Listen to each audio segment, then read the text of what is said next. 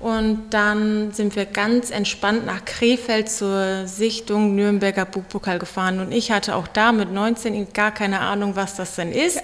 Und Olli hat gesagt, reiten wir mal, ohne Druck, reiten wir einfach. Du reitest ja sonst auch die ganze, das ganze Jahr S-Dressur, also reiten wir das jetzt. Okay, und gewonnen. Und er war aus dem Häuschen und Papa so, hä, wie geht das denn jetzt? Pferdemenschen. Viele der erfolgreichsten Reiter und Fahrer Deutschlands haben das Pferdegehen. Wir treffen sie für euch und berichten über ihren Alltag, Traum oder manchmal auch Albtraum. Dreht sich wirklich alles um Pferde? Und was ist ihr Erfolgsrezept?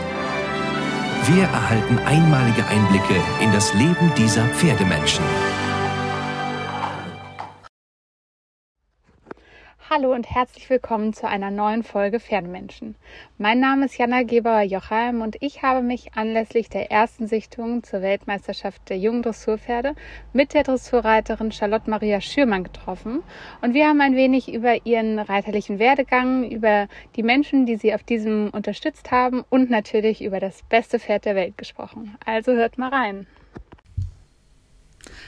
Hallo Charlott Maria Schürmann, vielen Dank, dass du dir Zeit genommen hast, um mit uns hier diesen Podcast aufzunehmen. Wir sind ja ähm, gerade auf dem D O K R in Warendorf anlässlich der ersten Sichtung zur Weltmeisterschaft der jungen Pferde. Und vielleicht kannst du uns direkt einmal erzählen, wen du hier mit dabei hast. Ja, hallo liebe Jana, vielen Dank, äh, dass ich äh, hier sein darf. Also ich habe hier in Warendorf den Lifetime dabei. Das ist jetzt ein sechsjähriger Hengst von Lewaldong Fürstenball. Den habe ich letztes Jahr auch schon reiten dürfen und hatte auch das Glück, dass ich in Ermelo starten durfte. Und heute lief er ganz gut. Und jetzt wollen wir mal die Daumen drücken, dass das gleich auch eine Runde weiter ist. Also wir drücken dir natürlich auf jeden Fall die Daumen. Ähm, ich fände es super, wenn wir einmal einen Blick in deine reiterliche Vergangenheit werfen. Du bist ja nun noch relativ jung, aber schon irgendwie total lange im Turniergeschehen dabei. Ich glaube, seitdem du zwei bist, ist das richtig? Ja, also das stimmt. Ähm, mein Vater bzw. meine Mutter waren sehr glücklich, dass sie ein Mädchen bekommen haben, damit sie endlich einen Pony kaufen konnten. Verstehe ich. Äh, ja. Das erste Pony war dann Mona und mit Mona bin ich dann schon mit zwei erstmal Vierzüge-Klasse geritten. Äh, Werner Schokomühle hatte mich damals äh, gerichtet und hat gesagt, Mensch, mein Gott, wie alt ist die denn? Und dann mein Papa ganz stolz, die ist zwei, wurde zwei Tage später drei, aber das hat er natürlich unterschlagen. Also ja, es ist relativ früh angefangen, ich hatte immer sehr viel Glück mit den Ponys. Papa hat immer aufgepasst, dass die richtigen Ponys zur richtigen Zeit auch da waren, was ja auch wichtig war. Und dann habe ich ganz viel Glück gehabt mit Disco-Dancer, mit dem bin ich dann die erste F I-Tour geritten. Und zehnjährig Deutsche Meisterschaften, oder? Genau, da war ich zehn. Das ist auch noch verdammt jung. Ja, richtig. Das war Discos zehnte Deutsche Meisterschaft und meine erste mit zehn Jahren. Ja, das okay, war und dann auch Highlight. Noch in Aachen. Kriegt man das da schon mit oder auch passiert das einfach so? Ja, genau. Nee, das äh, habe ich damals noch nicht so wahrgenommen, muss nee, ich zugeben. Ich. Da wusste ich noch gar nicht, was Aachen für einen Stellenwert hat. Ja. Äh, es war schon aufregend genug, und, äh, aber es war eine ganz tolle erste deutsche Meisterschaft. Und dann ging das ja mit den Ponys auch irgendwie erfolgreich weiter. Und mit fünfzehn hast du ja gedacht, so mit den Ponys, das würde dir jetzt auch reichen. Also ich meine, rein größentechnisch wäre es wahrscheinlich noch ein Jahr gegangen, aber du dachtest dann, jetzt willst du groß werden, und dann kam ja irgendwie über Bekannte relativ schnell ein ganz besonderes Pferd zu dir, glaube ich sogar das erste Großpferd, oder? Ja, genau, also ich habe dann mit fünfzehn, habe ich gesagt, jetzt reicht mir das hier mit Ponys reiten, von zwei bis fünfzehn war mir dann doch genug. Und dann hatte ich ganz viel Glück, dass Familie Klatte mhm. mir ein World, also den World of Dreams zur Verfügung gestellt haben, der war damals fünfzehn. Und der war aus dem Grand Prix-Sport entlassen und der sollte eigentlich nur noch so ein bisschen einem jungen Mädchen ein bisschen das Reiten beibringen.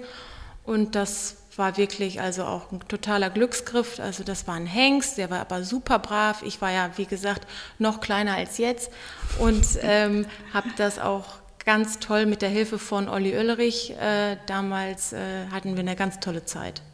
Ja, und das ging ja auch dann ziemlich schnell los mit ziemlich viel Erfolg. Ich glaube, zweitausendneun bist du die erste E M geritten und hattest zwei Medaillen und dann ein Jahr später dreimal Gold, richtig? Ja, richtig. Das ist natürlich schon ziemlich cool. Ähm, aber zweitausendneun war nicht nur aus diesem Grund bestimmt ein besonderes Jahr, sondern da kam, glaube ich, auch das beste Pferd der Welt zu dir. Vielleicht kannst du ein bisschen über das beste Pferd der Welt erzählen. Mein Burlington. Ja, ja Burlington. Den habe ich äh, fünfjährig bekommen. Da hat er gerade die Hengstprüfung gemacht und ähm, Olli und Papa waren der Meinung, ich bräuchte jetzt ein junges Pferd noch hinterher gleich. Neben World of Dreams, der ja sowieso mein erstes Großpferd war, haben die gesagt, so jetzt direkt einen Jungen hinterher, am besten auch einen Hengst. Ja, gut, dann stand Burlington da und ich habe ihn geritten und ich habe sofort gesagt, ich sage, Papa, der ist es. Also das Gefühl, das war sofort da und ähm, den haben wir dann auch ganz in Ruhe neben World of Dreams aufgebaut und immer ein bisschen mitgenommen und äh, den World of Dreams habe ich Union Tour geritten und dann Burlington Junge Reiter Tour. Okay, und Junge Reitertour dann ja auch bis Europameisterschaft und dann hast du, glaube ich, in dem Jahr auch noch ähm, das Nürnberger Burgpokalfinale gewonnen. Ja, zweitausendzwölf war, glaube ich, so das aufregendste Jahr, ja. und, und überraschendste Jahr überhaupt. Ja. Äh, da bin ich Europameister mit ihm geworden und war damals in Bern mit Catherine Dufour und Cassidy. Ja. Die beiden standen mit mir auf einem Treppchen oder, und ich mit denen. Das war einfach schon... irgendwie jetzt im Nachhinein etwas total Besonderes. Und dann sind wir ganz entspannt nach Krefeld zur Sichtung Nürnberger Burgpokal gefahren. Und ich hatte auch da mit neunzehn gar keine Ahnung, was das denn ist. Und Olli hat gesagt, reiten wir mal ohne Druck, reiten wir einfach. Du reitest ja sonst auch die ganze, das ganze Jahr S-Dressur, also reiten wir das jetzt. Okay, und gewonnen. Und er war aus dem Häuschen und Papa so, hä, wie geht das denn jetzt? Und dann wir nach Frankfurt und dann waren wir abends essen und dann Olli hat gesagt, Charlotte, das ist, wir haben alles erreicht, das ist das absolute i-Tüpfelchen, dass wir überhaupt hier sind in Frankfurt nach so einem erfolgreichen Jahr. Und ähm, wir nehmen uns gar nichts vor, wir wollen eine schöne Runde reiten, so wie immer. Gut, das und hat geklappt. Das habe ich dann auch so umgesetzt. Ja. Und dann hat es einfach, ja, das lief einfach. Dann ja, hat er dann beide Runden gewonnen. Finale und die Kür dann auch noch. Ja, das war irgendwie, war schon... War Hat man eine Zeit gebraucht, um ja, es zu realisieren, bestimmt. Ja. Aber mit dem Nürnberger Burgpokal, ich weiß nicht, wie viele Pferde du inzwischen qualifiziert hast, aber ich glaube, es sind tatsächlich alles bunte Füchse gewesen, oder? Was ist das mit dir und den Füchsen und diesem Nürnberger Burgpokal? Ja, ich habe irgendwie schon Glück mit den Füchsen. Ja, scheint so. Ähm, aber nochmal zu Burlington, das ist ja schon sehr, sehr besonders, dass man junge Reiter und dann... Bo- Gut, Burgpokal steht vielleicht nochmal auf einem anderen Blatt, aber dann ja auch Piaff-Förderpreis, also die U fünfundzwanzig Tour und dann auch ins Seniorenlager kommt und das auch mit großem Erfolg. Ähm, ist das noch mehr wert, wenn man das so mit einem Pferd schafft? Das gibt es ja nun auch nicht so häufig, ne? Ja, ich muss sagen, ich habe das immer, also dieses Pferd hat mir immer alles gegeben. Mhm. Der war immer zu hundert Prozent auf meiner Seite und ihm fiel auch alles leicht und erst jeden Tag stand er vor mir und hat gesagt, ich habe total viel Lust und was machen wir jetzt heute? Und der in der Prüfung war einfach immer hundert Prozent Verlass und dass der natürlich dann nachher auch, dass ich Aachen reiten durfte mit dem bei den Senioren, das war halt schon Wahnsinn, einmalig. Ja. Das habe ich aber, muss ich gestehen, zu der Zeit, als ich den hatte, schon wahrgenommen, aber jetzt im Nachhinein, ich habe ja schon viele andere Pferde jetzt auch geritten, weiß ich schon, was ich an meinem Burlington hatte. hatte. Ja, und jetzt steht er nach wie vor bei euch und, und genießt sein, sein Leben und ja, sein betüdelt ihn. Ja. Und, ja, ja, ja. Er ist topfit, steht total im Saft und freut sich, dass die Stute mit Fohlen immer vor ihm hergezogen ja. wird. Ich reite ihn aus und äh, nein, er ist ganz glücklich, er ist topfit. Gehört und zur Familie. Das habe ich auch für ihn gewünscht. Ja. Also, dass er jetzt bei uns zu Hause auf der Wiese steht und einfach, der ist ja Teil der Familie und er soll ganz, ganz alt werden. Ja, das, das wünschen wir ihm auf jeden Fall. Ähm, jetzt gibt es ja sicher Pferde, die irgendwie einen in der reiterlichen Laufbahn total prägen. Dazu gehört bestimmt so ein Burlington. Gibt es Menschen, wo du sagst, die haben mich irgendwie im Reiten total weitergebracht oder in der Art und Weise, wie du so übers Pferd und über den Sport denkst? Ja, auf jeden Fall. Also ich hatte ja, wie, also mein Vater hat das immer recht clever gemacht. Super Ponys, auch immer den richtigen Trainer dazu. Ein S-Trainer ist ja nicht unbedingt der beste Trainer für ja. eine A-Dressur oder für eine L-Dressur. Deswegen habe ich da auch äh, viele Trainer gehabt, angefangen mit meiner Reitschule da in Gerde. Dann Bernhard Fischer hat mich lange bis F I L-Dressur betreut. Und dann kam Olli. Und Olli war schon, Olli Oellerich, das hat mir schon, äh, der hat mir schon sehr das Reiten auch beigebracht. Äh, da habe ich sehr viel reiten gelernt bei Olli. Da war ich zehn Jahre, ähm, habe in Münster dann studiert und bin dann immer zu Olli gependelt und gefahren und ähm, war eine ganz, ganz tolle Zeit. Dann hat Olli gesagt, Charlotte, jetzt müssen wir mal einmal zu Klaus Balkenhol fahren. Der ist der Beste für Handarbeit. Und da stand Burling dann auch zwei Jahre und dann bin ich dahin gefahren. Und dann hatte ich meinen Edward damals, habe ich bei Olli stehen gehabt. Und dann bin ich Viel immer gefahren. zu den beiden Herden gefahren. Und beide haben mich sehr, sehr geprägt. Und auch im Nachhinein habe ich da einfach ganz viel von mitgenommen und nach wie vor ein tolles Verhältnis zu beiden Trainern. Und ich bin beiden sehr, sehr dankbar. Ich wäre auch nicht da, wo ich jetzt bin, wenn ich die, die ganzen Trainer von A bis Z gehabt mhm. hätte. Ja. Ja, ähm, nun haben wir jetzt schon sehr, sehr oft Papa gehört. Papa hat dafür gesorgt und hierfür gesorgt. Und ähm, das ist ja wahrscheinlich nicht nur Papa, sondern deine Reiterei ist ja irgendwie ein richtiges Family-Business. Also man sieht immer, dass alle mit sind und mitfiebern. Und ich glaube, jeder weiß auch ziemlich genau, was er machen soll und was er nicht machen soll. Ähm, vielleicht kannst du uns da mal ein bisschen erzählen, wer so für was zuständig ist in der Familie und ähm, ja, vielleicht auch, was dir das bedeutet, dass du da so, so eine Stütze hinter dir hast. Ja, also meine liebe Mama, die hat mit Reiten gar nichts zu tun, aber Mama ist meine totale mentale Stütze.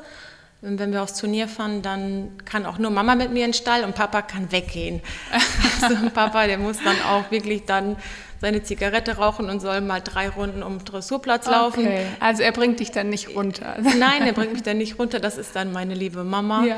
die dann äh, die Pferde einflechtet und sagt immer, Charlotte, du musst einfach gut reiten, dann wird das schon. Ich sage, okay. Es gibt ja nichts Leichteres. Das ist ja. immer Mamas Spruch und irgendwie hat sie auch recht, einfach immer so reiten, wie man es zu Hause macht und ja. dann klappt das schon. Und dann habe ich äh, eine Schwester, Johanna, die äh, hilft mir natürlich auch immer sehr viel zu Hause und auch auf den Turnieren, unterstützt mich, wenn ich nicht da bin, dass, ich, dass sie dann die Pferde zu Hause auch mitmacht und äh, kommt auf jedes große Turnier hinterhergefahren, nimmt sich Urlaub dafür und äh, hat jetzt einen netten Freund, der auch immer mitkommt und mein Freund kommt auch mit. Also es ist so eine richtige, richtige Reisegruppe. Also alle ja. ziehen an einem Strang und ich glaube, dass das auch am Ende nur so geht. Ich mache das, weil es mir sehr viel Spaß macht, aber alleine schaffe ich das auch nicht. Nee. Ich habe jetzt einen Stall gebaut bei meinen Eltern zu Hause und das ist ein großes Projekt für mich, für die ganze Familie. Aber das geht, wie gesagt, nur, wenn du ein gutes Team hast, angefangen von einer super Pflegerin, die die Pferde in Schuss hält, bis zu allen drumherum. Ja, das, das, das glaube ich wohl. Jetzt habt ihr ja Stall und Halle und Platz und ihr packt alle mit an und das ist wirklich Wahnsinn zu sehen, was da entsteht. Ähm, wie viele Pferde hast du da im Moment für dich zum Reiten stehen und wie sieht so dein ja, normaler Tagesablauf aus? Also ich habe vierzehn Boxen, davon ist aber eine Box für Burlington, eine Box für eine Zuchtstute. Also reiten tue ich effektiv neun bis zehn, mehr nicht.